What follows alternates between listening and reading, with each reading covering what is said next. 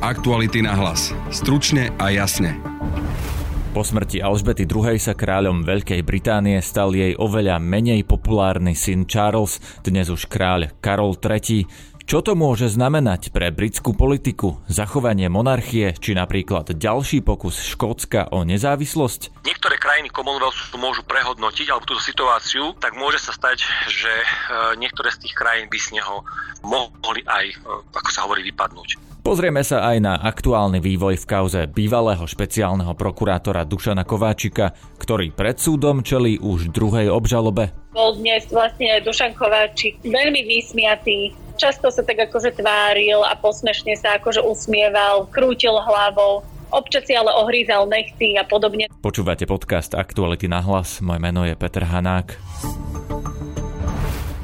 Navštívili ste zaujímavé miesto alebo máte skvelý tip na výlet s deťmi? Podielte sa on s nami a zapojte sa do súťaže o wellness pobyt v štvorhviezdičkovom hoteli. Vaše tipy na výlet nám môžete posielať prostredníctvom formulára, ktorý nájdete na stránke najmama.sk. Aktuality na hlas. Stručne a jasne. Na linke mám v tejto chvíli dekana Fakulty politických vied a medzinárodných vzťahov pána Branislava Kováčika. Dobrý deň. Dobrý deň, prajem. Pán Kováčik, čo to podľa vás bude znamenať pre Veľkú Britániu, že populárnu kráľovnú Alžbetu II nahrádza Karol III, teda jej syn Charles, ktorý je oveľa menej populárny? Samozrejme, my sme boli svetkami počas 70-ročného vládnutia Alžbety II viacerých takých turbulentných eh, období, kde, kedy tá popularita monarchie striedavo stúpala, striedavo klesala. Samozrejme, princ Charles čakal veľmi dlhé obdobie na to, aby sa stal britským monarchom a nemožno očakávať, že by mal takú mieru popularity, ako mala Alžbeta II, ale zároveň je to do istej miery prirodzené. Samozrejme v situácii, kedy sa on oficiálne tým monarchom stane de facto, on, on už ním je. Na ňo prejdú všetky právomoci a kompetencie a postupne bude iba na ňom, akým spôsobom dokáže udržať ten obraz monarchie nie len pre tú domácu verejnosť, ale samozrejme aj v zahraničí. Áno, rozumiem, prepáčte, tu vám do toho rovno vstúpim, lebo zaujíma ma najmä Škótsko a to sú teda obe tie roviny, ktoré ste pomenovali, aj domáca a možno aj do budúcna zahraničná, pretože Škótsko plánuje ďalšie referendum. Oni ho chcú urobiť už v oktobri 2023, čiže o rok chcú Škóti znova hlasovať o prípadnom vystúpení z Veľkej Británie. Naposledy sa relatívne tesne e, rozhodli zostať, ale to vtedy na tróne bola práve populárna Alžbeta II. Teraz, keď tam bude Charles, e, ako to vidíte? Myslíte si, že sa môže zmeniť niečo na tom postoji Škótov zostať v Británii?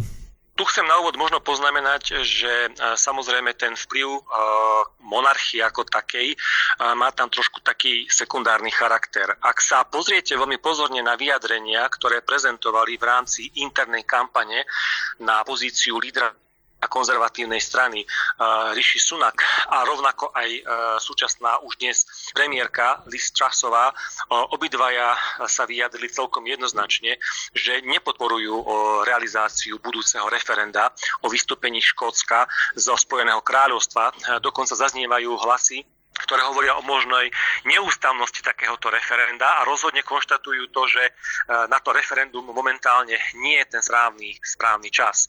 Takže e, tá situácia momentálne, ktorá by sa týkala toho referenda, nie nie je momentálne aktuálna a dá sa konštatovať, že e, možno to referendum ani nebude realizované v tom čase, ako bolo avizované realizované. Rozumiem, ale tie snahy Škótska e, prepáčte, sú, sú dlhodobejšie, čiže um, otázka je to možno len kedy a ako uh, to spravia ústavne.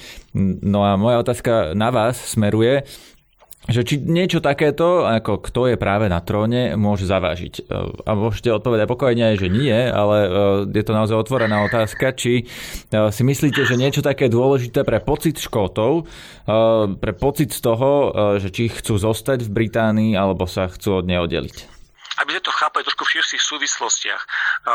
Nechcem povedať z hľadiska uh, britskej monarchie je jedno, či Škótsko je alebo nie je súčasťou Spojeného kráľovstva. To by som takto samozrejme netvrdil. Uh, áno, istú úlohu popularita Alžbety II mohla zohrať uh, v prípade rozhodovania Škótov, uh, zotrvať uh, v Spojenom kráľovstve. Uh, na strane, uh, na strane druhej treba si uvedomiť, že uh, aj ten nový kráľ, ktorý bude, vlastne on by mal byť ako keby zárukou tej kontinuity, tej tradície. V podstate jeden z prvých sľubov, ktorý Charles bude ako keby skladať, je sľub, ktorý sa bude týkať, že bude ochraňovať a zachovať jednotu škótskej cirkvi. Takže e, nechcem povedať, že je úplne jedno, kto je na tom tróne, to zase určite nie. Je pravdou, že Charlesova popularita je iná ako popularita Alžbety II, ale zase je pravdou aj to, že ona bola kráľovná, on bol len v podstate uh, dedič prvej, v prvej línii, e, takže možno, že to, treba to aj v tejto súvislosti vnímať. Nie, teda kráľ, Charles uh, Karol III môže byť populárnejší, ako keď bol len v tej pozícii toho dediča. To myslíte? Mm, áno, nepochybne áno. Tá jeho pozícia sa zásadným spôsobom zmení. A ak bude sa snažiť zachovať tú e, kontinuitu, čo vlastne jeho úlohou by malo byť ako keby chrániť tú monarchiu a robiť všetky tie kroky tak, aby tá monarchia uh, si zachovala uh, ten svoj status quo. Tam si treba uvedomiť, že uh, britský politický systém, my tomu hovoríme, má charakter longitudiálneho, to znamená uh, takého dlhodobého, bez zásadných skokových zmien. Tam je príznačný taký gradualistický, čiže postupný vývoj. Veď len vďaka tomu, že tá monarchia dokázala veľmi ako by som povedal, citlivo reagovať na tie spoločenské zmeny, tak dodnes máme zachovanú napríklad hornú komoru e, parlamentu, čo je integrálna súčasť legislatívy, ale zároveň ju tvoria nevolení, e, nevolení poslanci. Hej?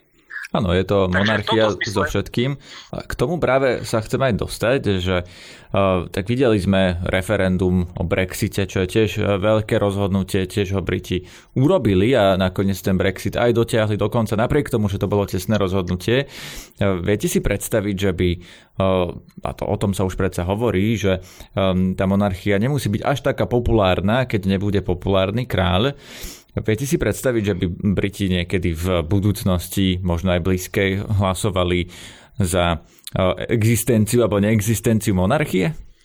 Osobne to neviem predstaviť a táto otázka určite nie je momentálne aktuálna. My sa môžeme baviť o popularite, nepopularite monarchie, ale nie je to otázka, že by tu prevrali nejaké republikánske tendencie. Ale ak by vás to možno zaujímalo a poslucháčov rovnako, oveľa komplikovanejšia vec v tejto súvislosti bude nástupníctvo kráľa, napríklad Charlesa III, ktorý e, by mal byť hlavou 14 ďalších krajín britského spoločenstva národov.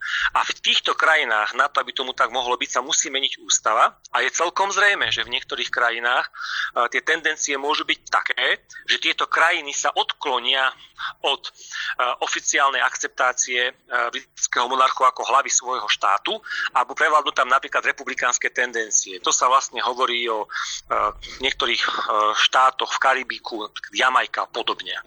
Myslíte, že oni prestanú byť týmto uh, potom členom Commonwealthu, či uh, len prestanú uznávať uh, Charlesa, Karola III. ako svojho panovníka? No, tá situácia môže nastať uh, nasledovná. Tieto krajiny, niektoré z nich napríklad budú musieť, preto aby napríklad mohol byť vymenovaný uh, guvernér uh, pre túto krajinu, aby, alebo samozrejme, aby mohol byť vôbec uh, tá ústava súladná s existujúcim uh, stavom, kde majú napísané, že napríklad hlavou toho štátu je kráľovna, oni budú musieť zmeniť ústavu.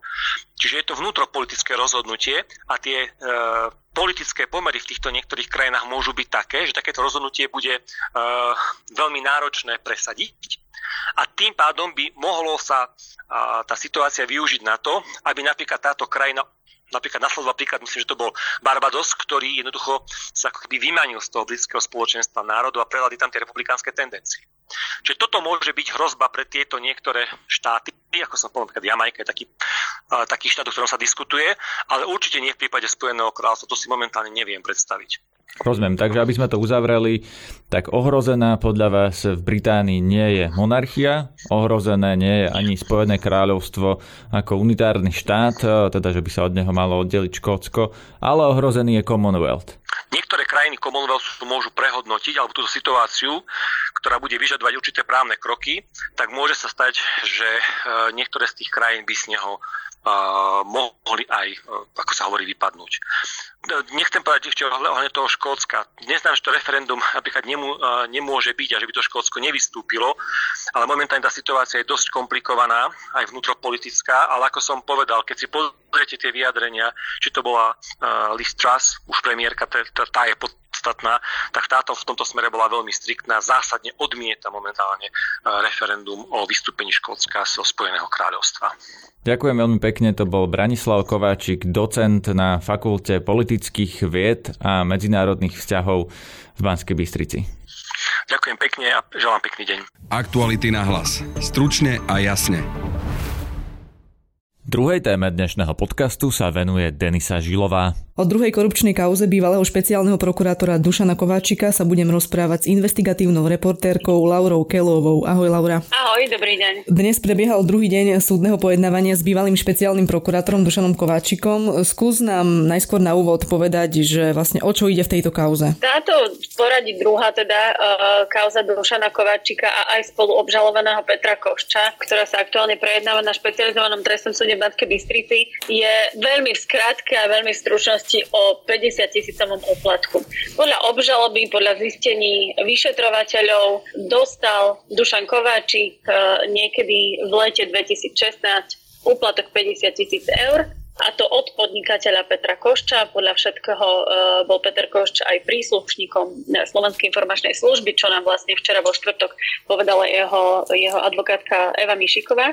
Tak e, Kovačik mal dostať 50 tisíc eur za to, že sa postará z titulu špeciálneho prokurátora o to, aby sa teda kauzy jednak, kde bol podozrivý Peter Košč, ale jednak tam bol podozrivý ešte Koščov kamarát, policajný funkcionár Jozef Rehák, aby sa tieto kauzy, ktoré vtedy v tom roku 2016 vyšetrovala policia a špeciálna prokuratúra, aby sa jednoducho nejakým spôsobom upratali. Naozaj sa tie kauzy, kde, kde vyšetrovali podozrenia okolo Košča okolo spomínaného policajta Reháka, upratali a to takým spôsobom, že najprv tam zmenili proste dozorového prokurátora, potom vyšetrovateľa a napokon e, vlastne sa tam zastavilo trestné stíhanie. Čiže stalo sa to, o čo údajne teda Košč žiadal Kováčika na spoločných uh, stretnutiach. Mm-hmm. A aby som ešte doplnila uh, posledný detail, uh, tie peniaze, ktoré mal dať Košč Kováčikovi, mu nedal osobne, ale cez prostredkovateľa ďalšieho policajného funkcionára Bernarda Slobodníka, ktorý dnes vypovedal na súde. Ako som spomínala, dnes vypovedal aj kľúčový svedok Bernard Slobodník, ktorý svedčí proti Dušanovi Kováčikovi. O čom vypovedal? Uh, Bernard Slobodník vlastne prišiel a najprv teda v spontánnej časti, ktorá trvala viac ako hodinu, popisoval udalosti, ktoré predchádzali vôbec tomu samotnému skutku, tomu úplatku, ale potom aj udalosti, ktoré sa diali potom. Takže preto vlastne to aj tak trvalo, bolo to také cel, celkom rozsiahle, tá jeho spontánna uh, výpoveď. Ale aby som ju nejako skrátila, tvrdí, že po voľbách 2016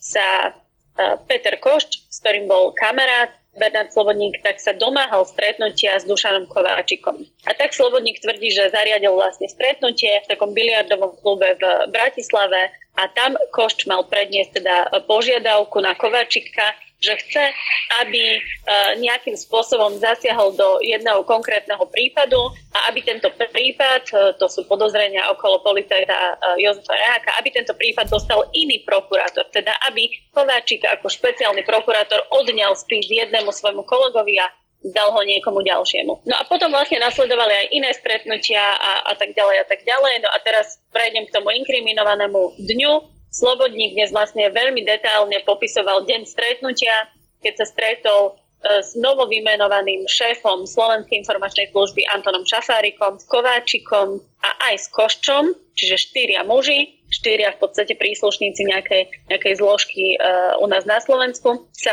zhruba v lete 2016 v nekonkrétny deň sa stretli uh, v nemocnici u milosrdných bratov. V nemocnici u milosrdných bratov preto, lebo tam mohol využívať priestory Anton Šafárik, lebo údajne teda nemal ešte uh, hotovú kanceláriu na Slovenskej informačnej službe. No a celé to stretnutie, ktoré potom veľmi podrobne Slobodník opisoval, bolo o tom, že na tom stretnutí mal odovzdať Košč Kovačikovi peniaze, ktoré boli v knihe e, schované. To si ešte potom môžeme bližšie povedať, e, čo, čo presne, ako to vyzeralo. A, a prostredníkom alebo tým sprostredkovateľom toho úplatu mal byť slobodník. Tak môžeš rovno už aj prejsť k tomu, ako to prebiehalo, teda to stretnutie. Najzaujímavejšie na, na tej celej kauze je, a to, to vlastne potvrdzuje aj samotný slobodník, že celá tá situácia, ktorá sa odohrávala uh, v tej nemocnici u milosrdných bratov v tom lete 2016, mu pripadala ako z filmu. Uh, stretli sa naozaj vysoko postavení ľudia, niekde v nemocnici prechádzali nejakými proste dlhými chodbami, potom tam bolo atrium, zrazu sa ocitli nejaké zasadačky a tak ďalej. No a ten samotný, akože už konkrétny skutok a okamih mal vyzerať tak, že najprv mu na stretnutí, kde bol e, Šafárik, teda riaditeľ Sisky, Kováčik, špeciálny prokurátor Košč, e, podľa všetkého príslušník SIS a aj samotný Slobodník ako funkcionár NAKA, tak vtedy mu mal na tom stretnutí Košč ukázať knihu a keď mu povedal, že aby si ju prezrel alebo prelistoval, tak vlastne Slobodník zistil, že v tej knihe je vyrezaný otvor a v tom vyrezanom otvore e, sú naukladané vlastne 500 eurové bankovky. Po tom stretnutí, ako sa to stretnutie končilo, tak vlastne išli v trojici, podľa výpovede Slobodníka, Slobodník v strede, na jednej strane Kováčik, na, na druhej strane uh, Košč a Košť mal podať túto knihu s tými peniazmi vlastne cez Slobodníka ďalej Kovačikovi. Mm-hmm. A Slobodník následne túto knihu podal konečnému príjimateľovi úplatku podľa uh, obžaloby, to je Kováčik so slovami, že Dušanko, toto je kniha od pána Košča, má,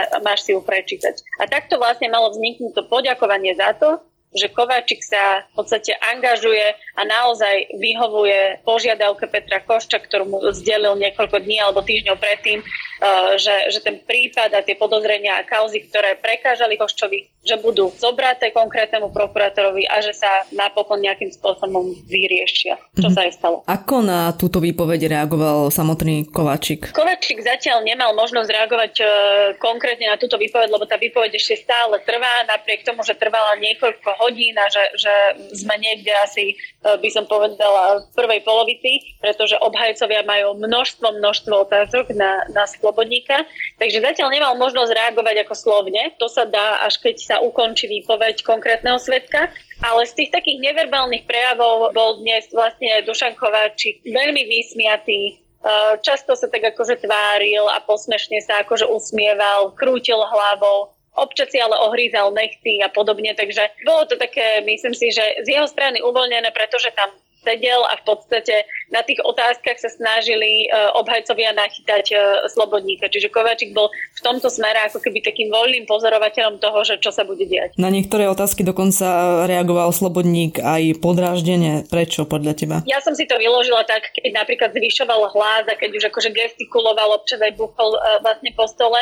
On nám to potom vlastne po skončení dnešného pojednávacieho dňa vysvetlil, že že ako by sme my reagovali, keby sa nás sedemkrát niekto dookola proste uh, pýtal rovnakú otázku. Je pravda, že obhajcovia ako veľmi často sa pýtali rovnakú otázku, ale z rôznych úhlov pohľadov a to mohlo svetka nejakým spôsobom buď teda už e, rozrušiť, alebo, alebo mu to pripadalo neadekvátne, nevhodné.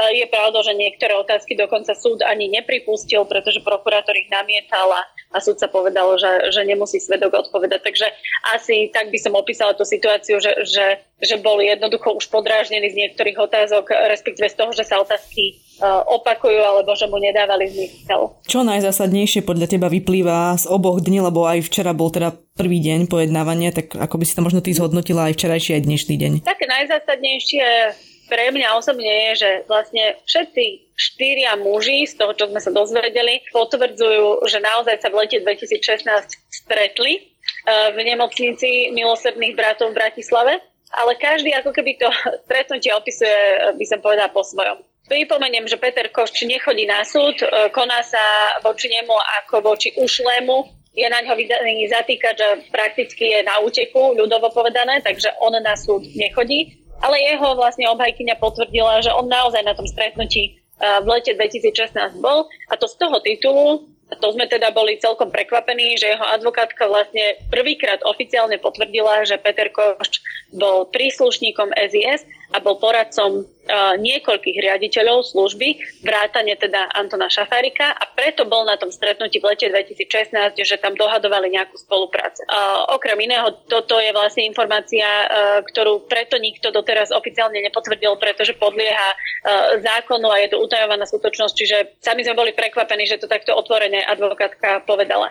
No a podobne vlastne uh, opisuje tú situáciu aj uh, Kováčik, lebo on tvrdí, že bol na tom stretnutí v lete 2016 2016, ale odmieta, že by tam prijal úplatok a, a vlastne Anton Šafárik, e, riaditeľ SIS, síce ešte nevypovedal na súde, ale z toho prípravného konania počas vyšetrovania povedal, že bolo také stretnutie, ale nepamätá si žiadnu knihu s úplatkom. No a dnešná vlastne štvrtá vypoveď dohromady Bernard Slobodník tvrdí, že bolo také stretnutie a on hovorí o tom, že sa tam odovzdal aj úplatok, takže v tomto sa líši. Čo môžeme očakávať na ďalšom pojednávaní, ak bude pokračovať, myslím, že 11. alebo 10. novembra? 10. a 11. novembra, áno. 10. a 11. novembra sa normálne riadne pokračuje vo výsluchu uh, Svetka Slobodníka, budú pokračovať otázky obhajby. Posledná záverečná otázka. E, prečo alebo čím sú tieto, nielen táto, ale aj iné kauzy pre verejnosť dôležité? To vlastne e, odpovedal na to konec, konec koncov aj samotný svedok Slobodník, ktorý dnes vlastne vlastne opisoval